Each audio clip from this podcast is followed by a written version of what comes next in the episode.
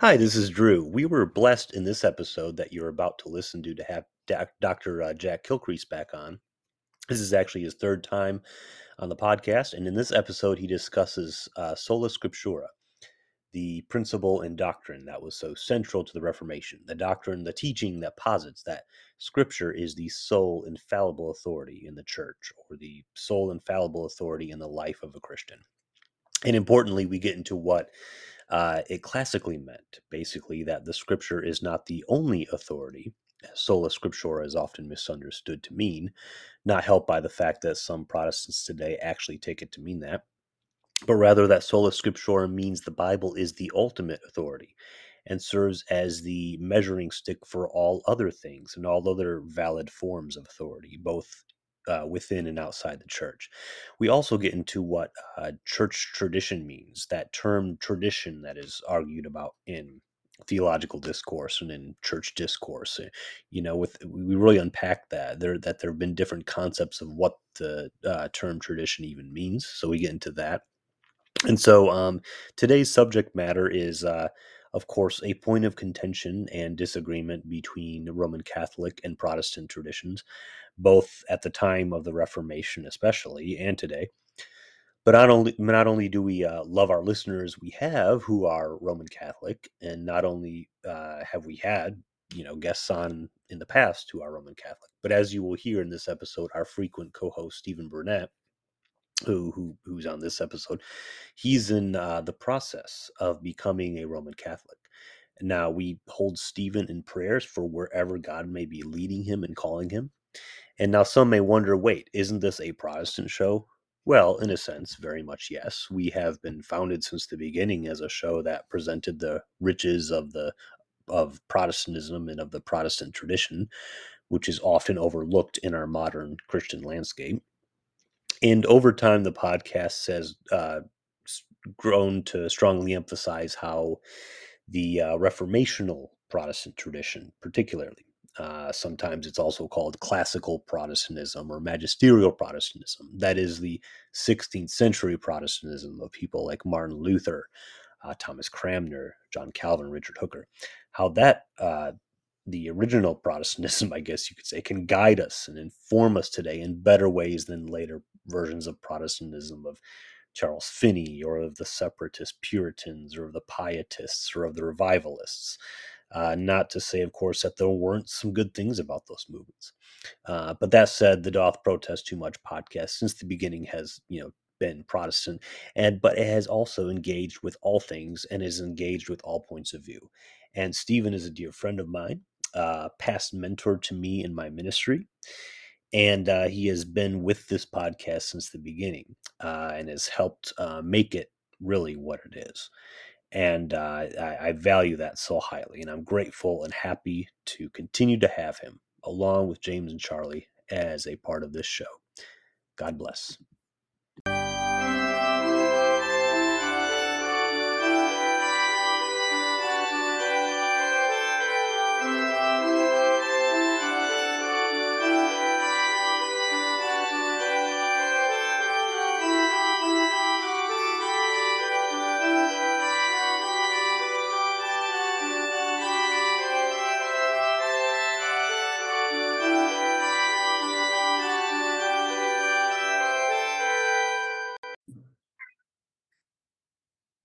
Hi, everyone. Thanks for tuning in. This is Doth Protest Too Much, a podcast on Reformation history and theology. However you listen to us, if that streaming platform gives you an ability to give our show a rating, we appreciate if you could do that, as well as leaving any feedback that you could. We appreciate it. On the podcast today, we have Dr. Jack Kilcrease, a returning guest. Jack was actually our very first guest on the podcast back in 2020 when we started. This was the episode on the 17th century scholastic movement that we saw in the Lutheran and Reformed traditions shortly after the Reformation. The episode has since been republished, but it's still on our back catalog. It's called Those Dry Scholastics. And Jack came back last year to discuss the difference between Luther and Zwingli on the episode Blood with the Pope or Wine with the Enthusiast. So, and here he is here today talking about Sola Scriptura, Jack is a professor of historical and systematic theology at Institute of Lutheran Theology and an adjunct professor at Aquinas College in Grand Rapids, Michigan. He holds a PhD in systematic theology from Marquette University. So welcome to the show again, Jack. Yeah, thanks for having me back. And I joked that you're the second guest to have on three times. And the first one we said, once you're on the show three times, we owe you a T-shirt. We actually don't have any T-shirts currently. We had a few made back in the day, and then we got canceled. That's another story for another day. I'll add something at the end of the episode about that. So before we get into it, tell us a little bit about what you've been up to, because haven't you published a book in the past year? Yeah, I was published Justification by the Word, which is about the doctrine of justification, and then kind of it's a historical critique of different positions and have an argument in favor of saying that Luther kind of has the best approach and that Protestant theology kind of messed it up, essentially, okay. Subsequent to Luther. So, yeah. And we'll kind of see that similar theme today. Luther had something good, and it was later messed up, as we'll get into.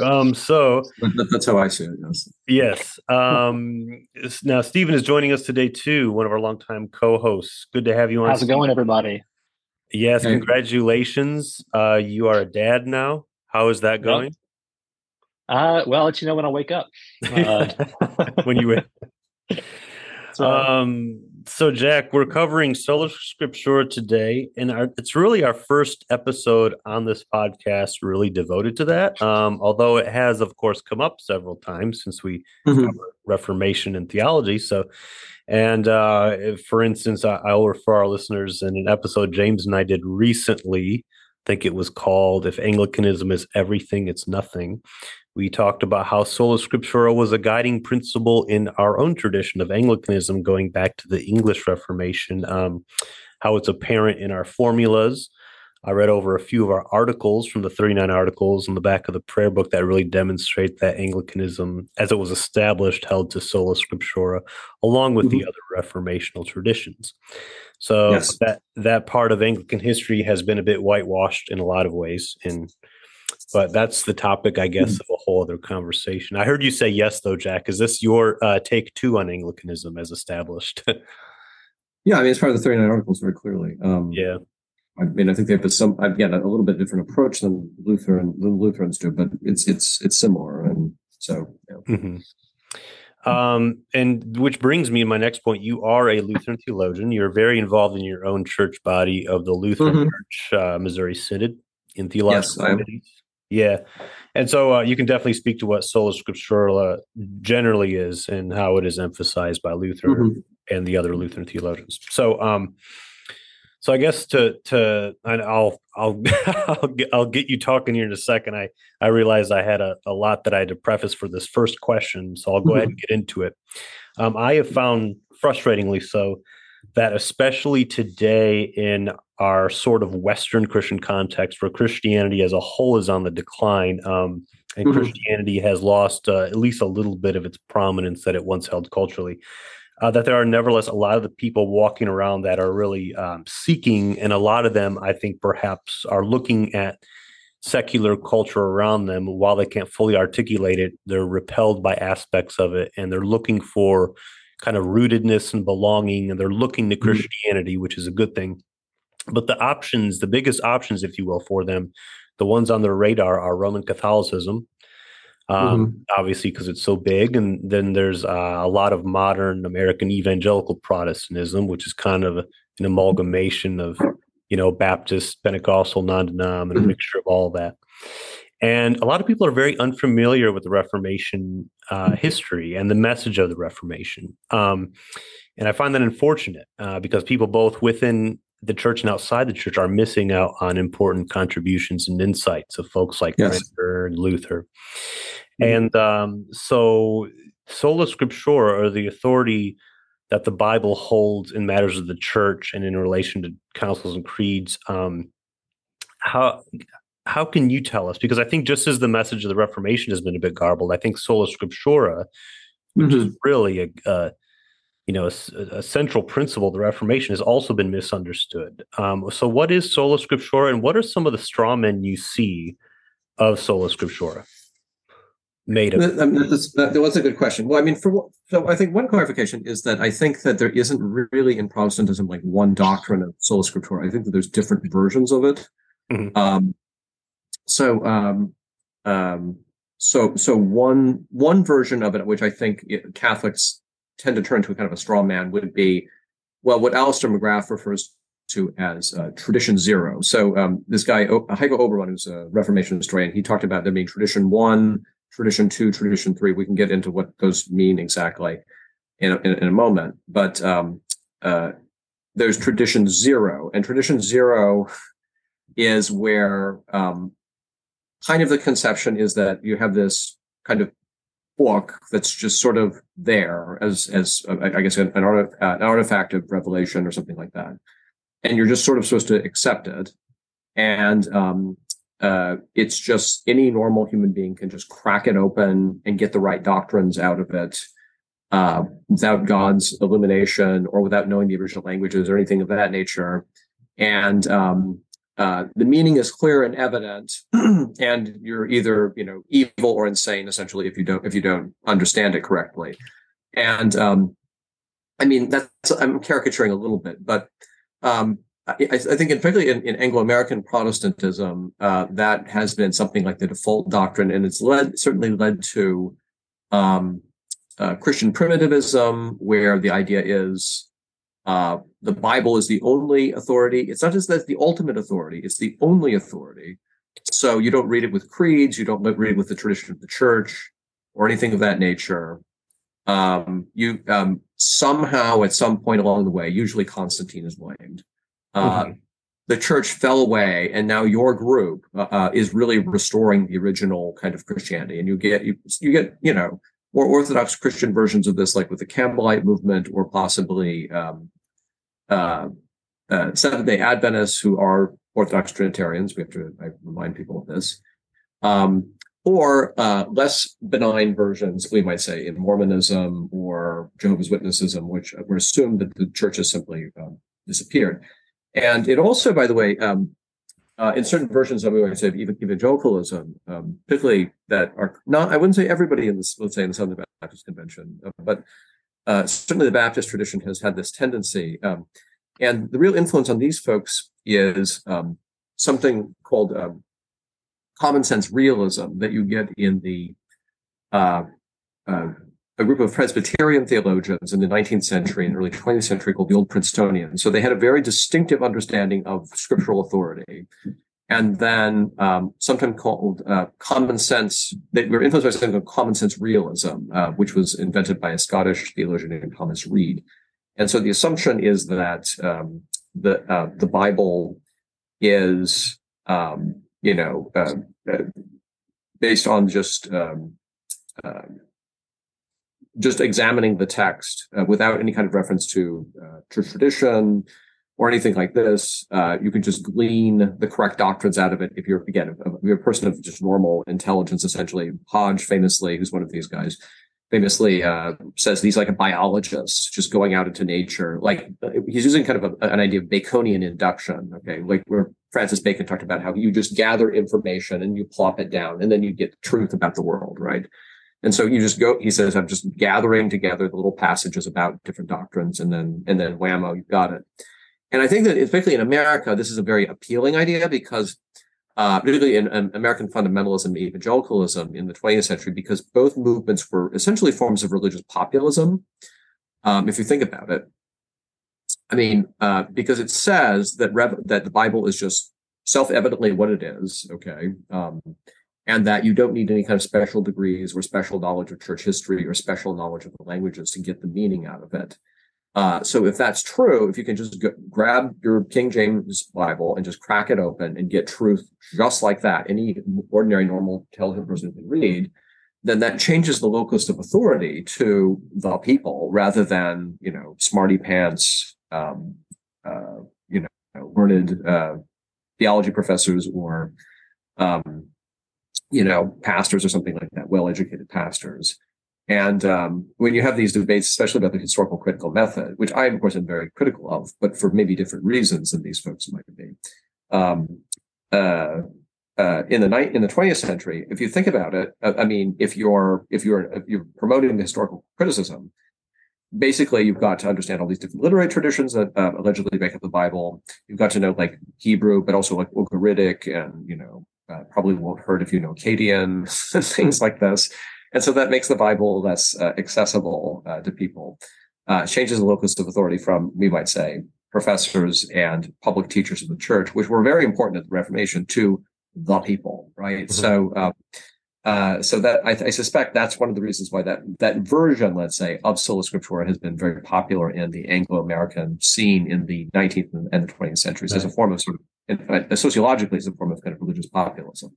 And so you talk about this kind of strand of late 19th, early 20th mm-hmm. strand of like conservative Presbyterianism. These were the people that were part of the breakaway from the Presbyterian Church USA, right? And they broke away from Princeton. Yeah, in the late 1920s that happened, and then they formed a Westminster. Yeah. So, and that kind of coincided with, I mean, the first use of the term fundamentalism as we know it, mm-hmm. right? Having the fundamentals that they felt a lot of right. mainstream academic theologians were departing from. Okay, sure. I don't like the term fundamentalism because, again, it's a very slippery term. I mean, really, the people who were fundamentalists were just people who were just Orthodox Christians who wanted basic Christian doctrine initially. I mean, if you read someone like Gresham Machen, he is not tradition zero at all. I mean, he says, I stand in the tradition of St. Augustine and John Calvin, and I believe in the Westminster standards, right? So, mm-hmm. So I don't think that would be, what I'm talking about, the phenomenon I'm talking about, I don't, though he's certainly influenced by the Princetonians, I wouldn't necessarily put him in that category. He's a confessional Presbyterian, but yeah, I mean, I think, for example, the SBC and then in the Bible college movement, this was very influential. If you look at this, how influential the Princetonians were, because when the main lines go very liberal, you have tons of people leaving them. And then what they do is they start these Bible colleges in the early to mid 20th century to train pastors. And how they trained them was not only did they, obviously use the Bible, but they used the works of the old Princetonians, and they publish these really like rickety, cheap copies of all their works. And if you go to Baker Bookhouse in Grand Rapids, you can find millions of these little crappy, badly published looking, or they didn't even change the imprint. Okay, versions of these 19th century works, like from Hodge and Warfield and all this stuff, and that's what they were all training them with. So George Marsden says, really, 20th century fundamentalism is a synthesis of the eschatology you get out of Darby and popularized the dispensationalists, yeah. The dispensationalism, which you get popularized by the Scofield reference Bible, which, by the way, is really a dumbing down of Darby, who had a much more complicated system, with then the old Princetonian theory of revelation with the common sense realist mm-hmm. hermeneutics. And you can still see the influence on someone like Wayne Grudem or Bruce Ware, these very popular theologians in the SBC even to this day, right? But at the beginning of his Dogmatics, which I listened to on Audible. It took me 70 hours. It was quite the ordeal. Grudem says, well, I'm not going to bother with any of this fancy stuff looking back at the church tradition. I'm just going to take doctrine right from the Bible and just plop it down there for you. And then the next moment, he begins talking about the incommunicable and the communicable attributes of God, which, by the way, is an idea invented by Reformed Orthodoxy. So, right. So these are people. This is, again, the 20th century. Very what becomes called fundamentalism. This is very influential in the circle, that particular theory of revelation, a very distinctly modern theory of revelation, too, I might add. So, I mean, you speak of, like, when I think of fundamentalists today, I think of mm-hmm. well, obviously, as you said, it's a slippery term. I've noticed, especially in like the more liberal mainline settings, nobody wants to be a fundamentalist. So if anyone disagrees with anyone, you're charged with being a fundamentalist. Right. But that's another story. But when I think of fundamentalists today, generally I think of like someone very crass, crude forms of proof texting mm-hmm. in order to like say something that may or may not be there in the text. Taking passages in extreme isolation, things like that.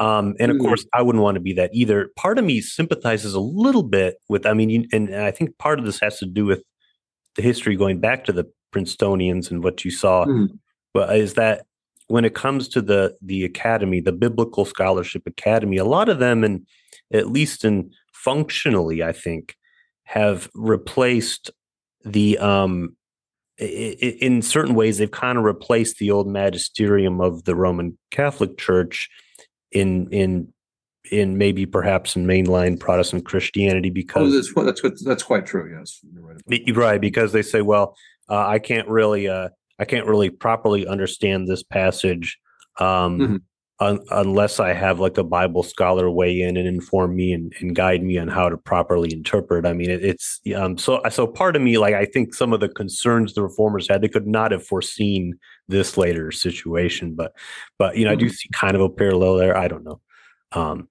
But that's just my thought. Okay. Yeah. I think you're right about that. Yeah. Now, Stephen, I thought you had something. Yeah, no. So first of all, I want to say, two things about me. One of them is that I am not an academic. I'm a theologian in the same way that I'm a priest, and that all Christians should be both. All people, yes, everyone's a theologian, yeah. That's right. And second is I'm actually in the process of becoming Roman Catholic. So I'm on that journey right now myself. Okay. So I've got a point of agreement with you and a point of disagreement that I want to bring up. And the point of agreement has to do with the I forget the phrase you used in the paper, but Christomonism, right? That I've seen a lot of that in because I was very interested earlier on in. What is the emergent church, and those guys very much centered on, well, you interpret everything through Scripture, and through Jesus in Scripture. What would Jesus do, kind of thing? That's the lens through which you interpret all of Scripture, which you just get to make up, you know, what Jesus would do, and then decide what part of Scripture you want to take, what parts you want to throw away. I think that's ridiculous, and I definitely agree with you there. My point of disagreement, I'd like you to like weigh in on this, is it seems to me. And it seems to me that if I understood you correctly, your view of our, you know, ability to interpret Scripture comes from Luther's anthropology, right? And, you know, laid out in Bondage of the Will. And to me, I feel like there's a bit of question begging there.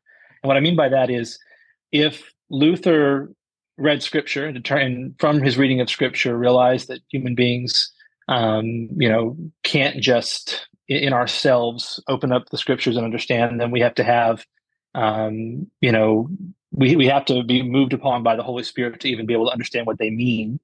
If that's the case, then isn't there a circular argument there? Isn't it Luther got that from Scriptures, that he could read Scriptures and understand Scriptures? Does that make sense? Yes, I understand what you mean. And yes, Jack, I'm really looking forward to your response to this. I will say, though, that for the very first time announced to the world, at least on this podcast, Stephen has disclosed that he's in the process of being a Roman Catholic. And Stephen and I have talked a little bit about this before on just one-on-one, and I said he if he chooses to do that, he can remain a co-host on this Protestant show, because I value him as a friend. And I think it would make the podcast, frankly, more fun too. So thank you for that, Stephen. Now I'm really looking forward I want to know Jack's response, which I'm probably going to agree with more than what you just said. I'm just kidding. No, but yes, please, Dr. Kilcrease, go ahead. Actually, very good question. Well, the answer is that many realities are simply known through the reality themselves. So we know the sun is bright because the sun is bright. Because it shines on us, right? So I guess you could say there's a circularity, but the circularity is one of simply how we know reality from reality. So so the sun. So we see the glory of God in the face of Christ Jesus when the Holy Spirit removes the veil from our heart, as Paul says. Mm-hmm. And therefore, we understand the Scriptures in light of that. Now, that also doesn't mean, though, that the sun is just an isolated thing. It also shines on other things as well. And so Lutherans and the Reformed tradition in the 16th century didn't simply rest their claim that, yes, now I've got the Holy Ghost fever and I'm enlightened, but you're not. Mm-hmm. They did appeal to Catholicity. We could look at, for example, Confessio Catholica by Gerhard, or the examination of the Council of Trent is the 100-pound gorilla, because it elicited 42 responses from Catholics and actually caused a change in how Catholic apologists dealt with the Reformation. So the sun shines, and we see the truth. Okay, but it's not that we're the only ones that it's shining upon. If we can see that the sun has shone on other people or other objects in the world, we can be aware that there is a shining sun. So that would be my response. I would also say that if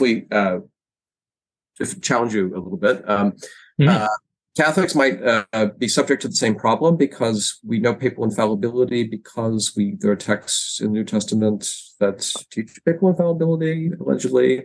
Well, how do you know that? Well, the Church is infallible and tells us that the texts teach infallibility, right? So you could criticize Catholicism by having a kind of circularity. If I may, so I thought about that too, because that's something that as I was reading your paper, I was trying to bounce back and forth between how I might see these same criticisms through what I'm looking at right now. And the way I'm seeing it is that I have a historical case for Catholicism, in that Christ, we know that Christ came and resurrected outside of Scripture. We know that through the testimony of early Christians, we know by arguments based on persecution, and things like that. And we know that Christ left us, what he left us to grow and to expand was a church, and was a body of authoritative men in apostles, a loose structure. I'm with you completely. So So give you the apostles. Yes, that's true. Right. So my point is simply that there would seem to be, in order to get to Sola Scriptura, there would need to be a change in the way we are to receive the revelation of God from the early couple centuries of the Church to the point where the New Testament letters are available and ready. And there seems to be, I don't know what warrant there would be to believe that there was that change. Well, okay. So here's the way of framing it. Here's how I would frame it. Mm-hmm. So we say in the Creed, and we all agree with this, those of us who are Reformation Christians as well as Roman Catholics, one holy Catholic and apostolic church, or Christian, or whatever, however you want to translate it. So it's an apostolic church, so it's based on the testimony of the apostles. So what's authoritative? The apostolic tradition. I mean, we also agree the Old Testament would be. So, right. Okay, so the question of Sola Scriptura is, the debate about is not, do we agree that what the apostles taught was authoritative? The question is, how do we encounter apostolic authority now? Mm-hmm. Okay. Right. Okay, so modern historiography has shown that apostolic succession is a total fiction. There was no Bishop of Rome until the late 2nd century, so there was no successor Peter. So that's out. There was an unwritten tradition. Irenaeus and Tertullian make reference to it, but when they'll tell you what's in it. It's the Apostles' Creed, which is the same content as the New Testament. So there's nothing about purgatory. There's none of the Marian doctrines, nothing. So it's the same content as the New Testament. So after process of elimination, what have you got left over? That's the apostolic tradition. The only valid apostolic tradition left over are the New Testament documents. So you got to test everything against them. So that would be the point that I would make. So we have three sources. We might say apostolic ministry. I would also point out, even if apostolic succession were valid, the problem is that the apostles couldn't transfer their offices to subsequent generations, because, as you remember, they were able to transfer from Judas to Matthias, but he had to fulfill two criterion first. He had to, one, be with Jesus for 3 years. Two, he had to be witness to the resurrection. Well, no subsequent bishop of the church could fulfill that criterion, and therefore the apostles could never transfer their offices. Therefore, you can't parlay statements about the apostles into statements about the institutional church. And then, of course, there's Chemnitz would point out, there's the problem of Catholicity, because rather large swaths of what Trent teaches simply have no basis in the early church at all. So, or the Marian doctrines, 19th or 20th centuries. So while we're on the topic of church history, Jack, you brought up Heiko Oberman earlier. And for our listeners, that's when Jack referred to traditions 1, 2, 3, and 0. And I remember reading this essay from Dawn of the Reformation, I believe was the name of the book, which is a collection of Heiko Oberman's collection of his essays. And I can't recommend listeners enough to check out. I think he's one of the best, if not the best, at least on the North American side. Of course, he wasn't originally from North America, I don't think, but Reformation scholars to read. And this, especially if you want to get the historic late medieval milieu of which the Reformation comes out of, I highly recommend it. Kind of a side note, chapter 5 out of it's my favorite. That's when he gets into how Luther and the medieval scholastics differed on the doctrine of justification. One of the essays in there, he talks about tradition, because we hear this thrown around. It's like, how does scripture relate with church tradition? It's like, is my authority just scripture, or is it scripture informed by tradition? There's kind of a myth about Anglicanism that says we are the three-legged stool, scripture, reason, and tradition. It's not really quite that. I've done a previous episode which says that's not exactly what Anglicanism believed classically. Hooker didn't say that. But anyways, what is tradition? Okay, like we kind of throw this term around, and we don't really get into the specifics of what we mean by it. So Oberman said different concepts of the tradition arose, of what church tradition is, have arose throughout the history of the church. And do you want to kind of take us through that on these different? Yeah, absolutely. Okay, so McGrath adds tradition 0, which I mentioned already, but Oberman has tradition 1. Now, tradition 1 basically takes the position that, and this is the position that Anglicans, classic Reformed people, and then conventional Lutherans would take, which is the view that Scripture is not the only authority, which would be sort of the tradition 0, but it's the ultimate authority, and it's the fountain, and then the church tradition flows out of the fountain, right? So it's possible that we might say that you have a fountain that's pure, but then the stream might get mucked up a bit along the way, right? So. But there is always a valid tradition in the church, because the second that, Phoebe or whoever had Romans gets it and then starts reading it, people say, well, what does Paul mean by all this jazz about an Adam all fell or whatever? And she has to start explaining it, or whoever was explaining it, right? And so that at that point, you start generating tradition, right? But you can always test that tradition, which manifests itself in the form of liturgy, the findings of councils, creeds, people writing systematic theology books like I do. That's all tradition, but you can test it against the original, and you can extend the logic, certainly, of the things that you find in Scripture. So, for example, the Fifth Ecumenical Council talks about what's called enhypostasis and hypostasis Christology. Are those terms ever used in the Bible? Of course they're not, right? Do they portray and extend the logic of what you find in Scripture? Absolutely. I mean, it says that the Logos is the subject of the Incarnation. That's what Scripture teaches, but now we're using new conceptual categories to extend the logic of it and creative and authoritative counsel. So that's all valid, but you have to be able to always test it against the original apostolic tradition, because the apostles are Jesus's authorized witnesses. And if you're in the Christian tradition, then logically you have to claim a dependency on what they teach. And if you can't make it coherent with that, then you're in big trouble, right? Then you have tradition 2.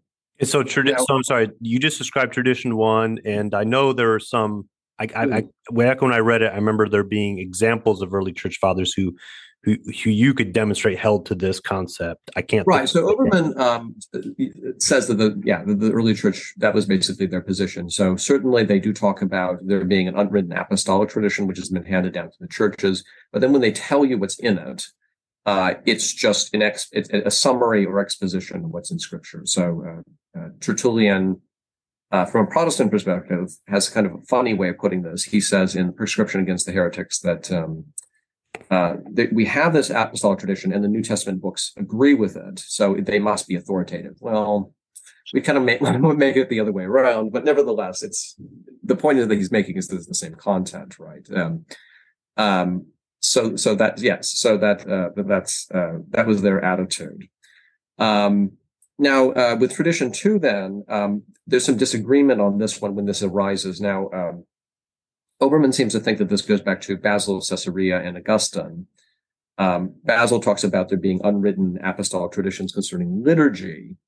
Though, interestingly enough, when you look at Martin Chemnitz, the great Lutheran theologian's typology of tradition, when he has 8 forms of tradition, when he's responding to Trent's ideas about tradition, he thinks that his concept of tradition as unwritten apostolic traditions about like liturgy is a perfectly valid form of tradition. So that's number 7, actually, by the way, in his typology.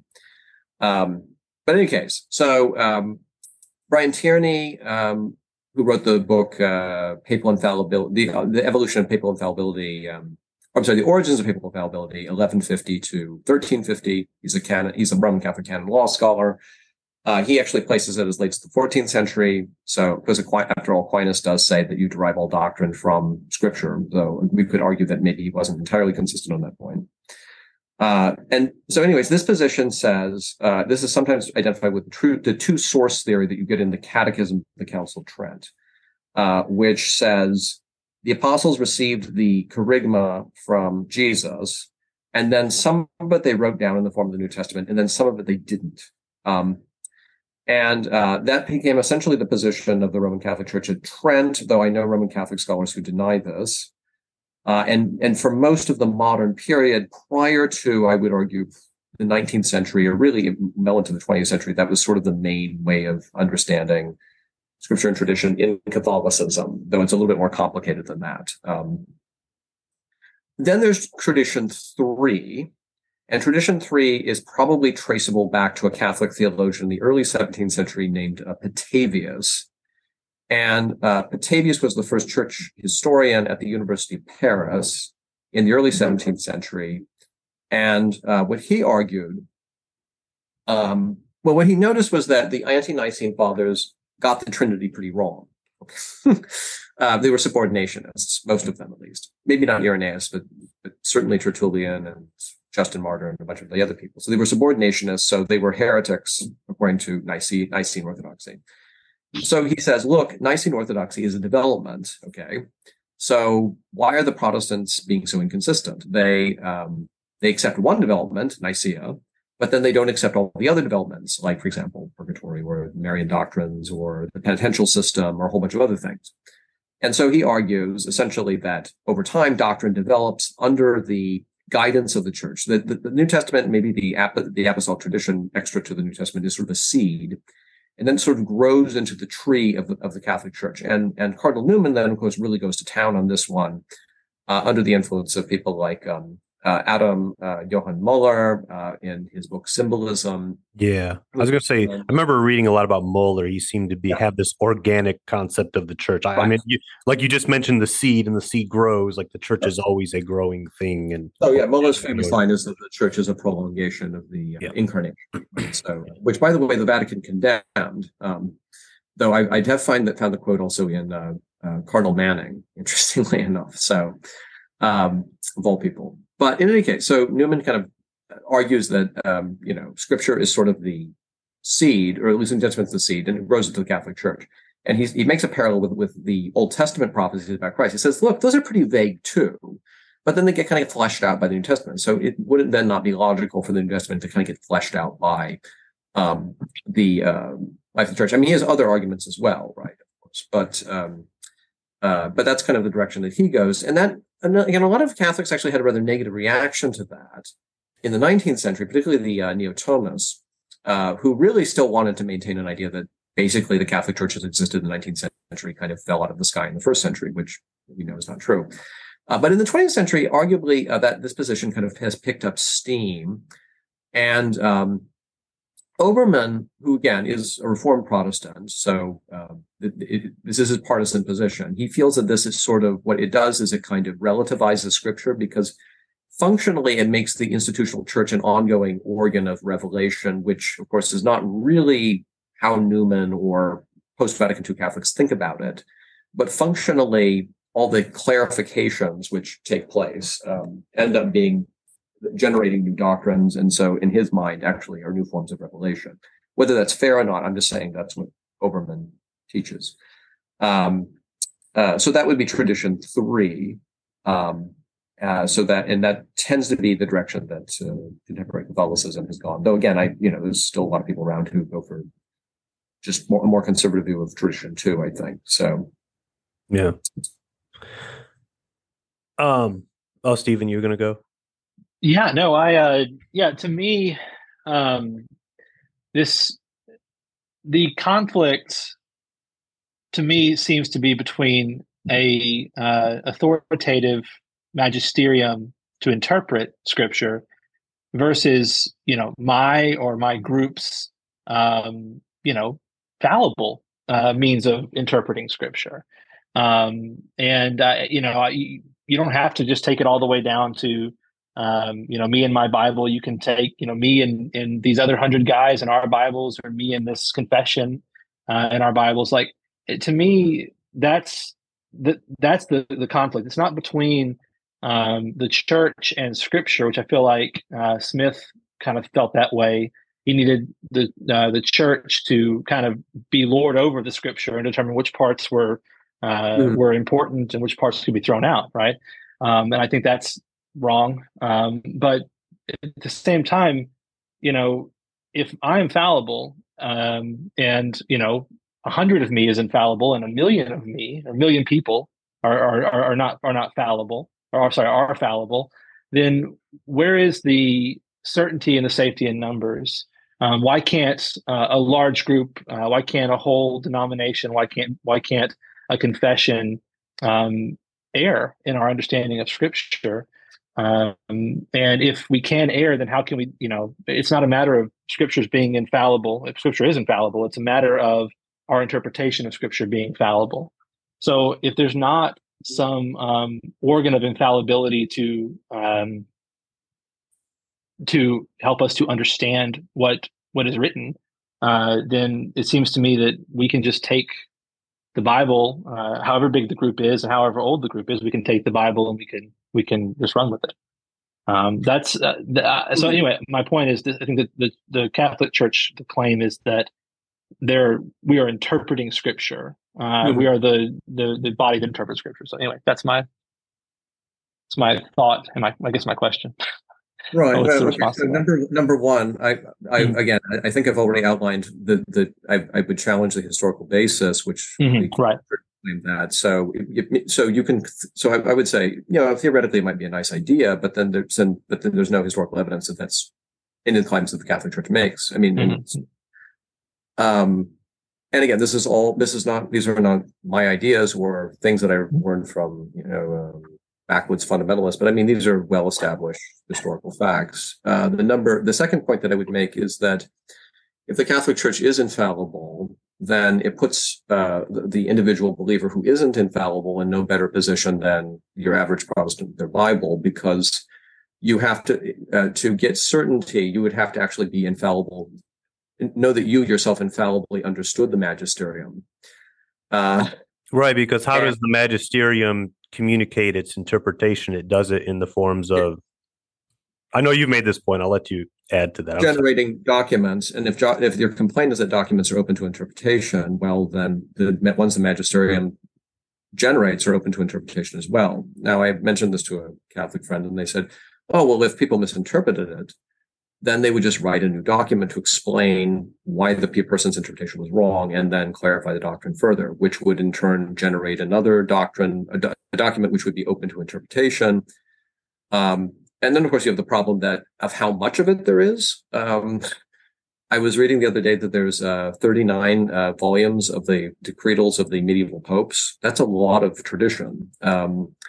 Now you can say it's not all infallible, but there are, I think, 38 infallible councils of the Catholic Church. That's way more complicated than a Bible, most of which is just poetry and history, and then have very key passages which deal with doctrines, right? So, I would say that it's not a free-for-all about how you interpret Scripture. Like I said, for Luther, it is the criterion of internal clarity and external clarity. And so all of our readings of Scripture have to be coherent with the unconditional gospel, where we got the unconditional grace that we find in Jesus. All of our readings have to correspond to the literal meaning of the words in the Cetus Doctrina, the Seats of Doctrine. And then thirdly, a third criterion, which maybe Chemnitz would add in, which I think is good, is Catholicity. So, I mean, if you can't find a precedent for your interpretation of Scripture, and particularly in the ancient church, then you're kind of in trouble. So, so it's not just like me and my Bible, or even just my group and my Bible. Right. Remember when Luther talks about reading Scripture, there's prayer, meditation, and then testing. Now, testing can go two ways. One, the sinful world can rage against you if you get it right, but you can also find out that you're wrong. But you have to be found out to be wrong on the basis of the three criterion. Does it cohere with the gospel? Does it cohere with the literal meaning of the words? Does it cohere with the Catholicity of the interpretation? Right. And again, I think on those bases, that's one of the reasons I'm not a Roman Catholic, because I find that large swaths of Roman Catholic doctrine just simply can't meet those tests. So, especially Catholics. Jack, I was going to add to kind of what you were saying, and I think you were starting to go in this direction when you talk about inner and external clarity with Luther. But for me, I kind of have this working theory that everyone approaches the Bible in one of two ways. They're either Lutheran about it or they're Erasmian about it. That's kind of my theory. I'd be curious to see, but because they had very different approaches to, Luther and Erasmus had their famous debate. Bondage of the Will is a product of that. Erasmus believed very much that the Scripture needs an active interpreter, someone who can mind the Scriptures, which may have a lot of obscurity in the text, and you need to mine it and uncover the teaching, and you do that through various ways of going about it.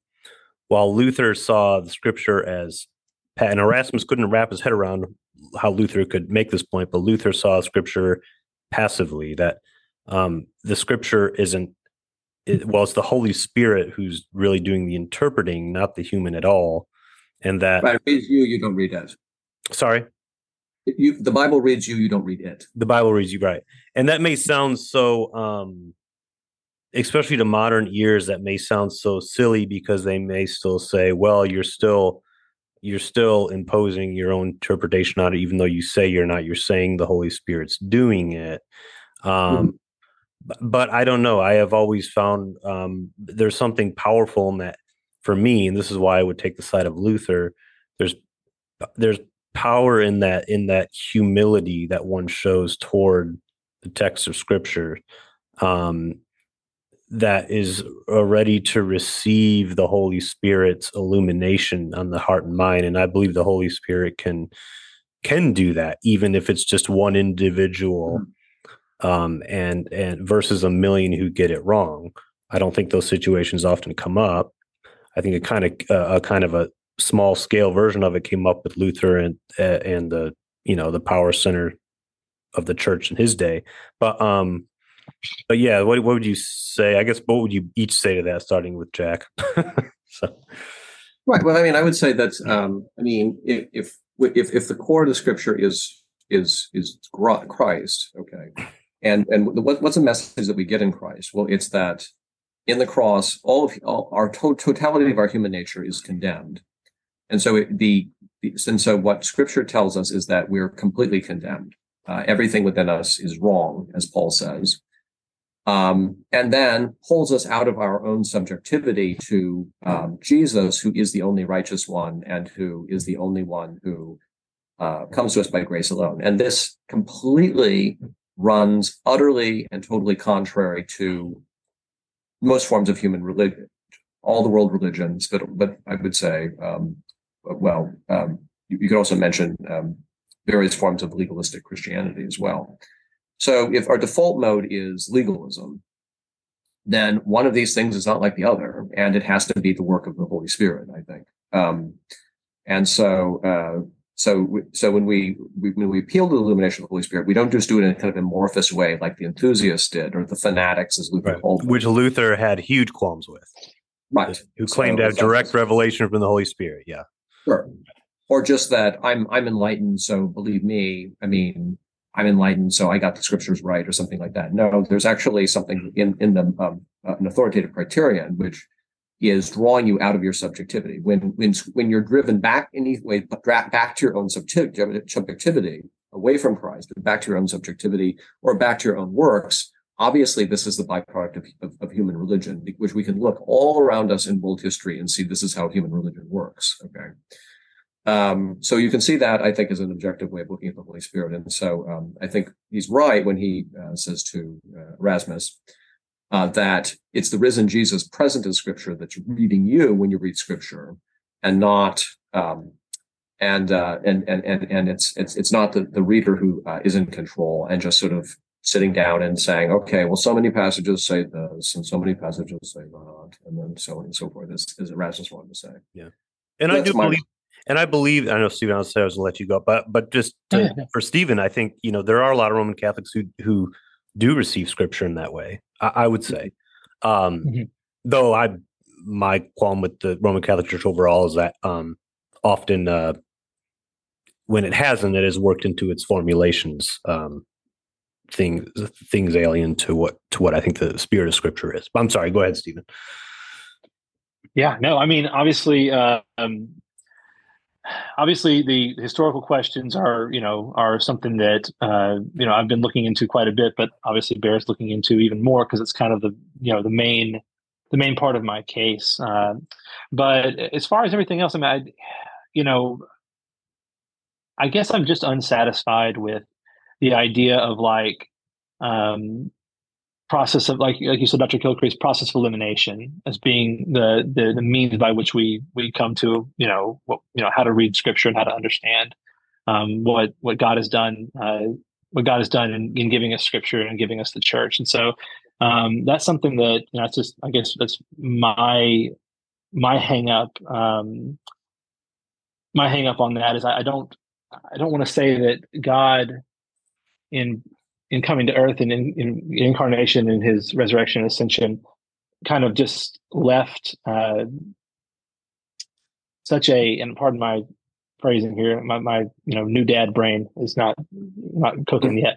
But it feels slipshod. It feels like God left us with all this stuff that Peter referenced parts of Paul's letters as being Scripture and also being confusing to people that didn't need historians and didn't need to learn the original languages because they knew them and didn't need context and all this other stuff. Like when you have all that, you're people that letters were written to, and still this is something that can be confusing and needs explanation and needs to be laid out by an authoritative teaching of some kind. I mean, to me, that I don't know how we get away from that just because we're removed by time, I guess is my point.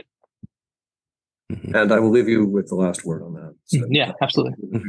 I do have to go. So yeah. Oh, okay. All right. Thank you both. This is a livelier discussion than I thought. It's our first debate we've ever had on the. I don't know, but we kept it Christian. We kept it in love and charity and understanding and listening. That's what matters. So thank you, Dr. Kilcrease, and we look forward to having you on again in the future. And Stephen, we'll same for you. So God bless you both. Thank you for our listeners. We'll look forward to you tuning in next time. God bless. Thank you so much. I will. Hey, Drew again. Well, I apologize if you were waiting in suspense to hear about our t-shirts that were canceled. That was probably not the right word to use. This was not an instance of cancel culture at all. I forget the website, but whatever we used, we had t-shirts designed. This is about a year and a half ago. We had t-shirts designed through a certain website for this podcast, and it actually used the old logo and the old art. So I would love to look into doing t-shirts again, which would have our current podcast artwork, which is two awesome pictures of Thomas Cranmer with Martin Luther next to him. So maybe we'll look into it. Anyways, yes, we did have some t-shirts made. I think maybe a total of 4 or 5 were printed. I know I own one, Stephen owns one, and I don't know if anyone and I feel like there's one person that ordered one, and I'm forgetting who they are. But they were only on sale for a day before our host, this website who sells lots of t-shirts, stopped selling our t-shirts, not for any controversial reason, but for a simple fact, as I learned, that if the shirt does not sell so many units, I guess in a certain period of time after going on sale, that they will discontinue selling the shirt. So I guess we weren't that marketable, which is understandable, especially in those early days of the podcast, because we are not the Joe Rogan show, and we don't have tens of thousands of listeners or anything, and so and we were just beginning at that time, and so maybe we'll look into t-shirts again. Maybe we'll go with a local business, support something, in one of our communities, me or any of the hosts if they know anyone. But yeah, because I think our current podcast artwork would make for a really cool looking t-shirt. And so no promises, but be on the lookout in the future. We might be selling merch again. So God bless everyone. Stay tuned. This is our last episode for April. Episode's coming up in May. I won't spoil too much, but we do have Zach Hicks coming on, which we're very excited about. Wrote a very good book called Worship by Faith Alone, which is about Thomas Cranmer. It's about the making of the Book of Common Prayer. And it's really a lot of the themes we explore and discuss on this podcast and how those were very much central to Cranmer's thought, as well as the influence that Martin Luther, the guy who's to Cranmer's left on our podcast artwork, had on Cranmer, especially his the law and gospel distinction, which was so central for Luther. It was also very central for Thomas Cranmer. And when you look at the prayer book, when you look at the collects, it definitely comes out if you're paying attention to that. So, but yeah, we will be having a discussion on all that with Zach Hicks, and we look forward to it. God bless.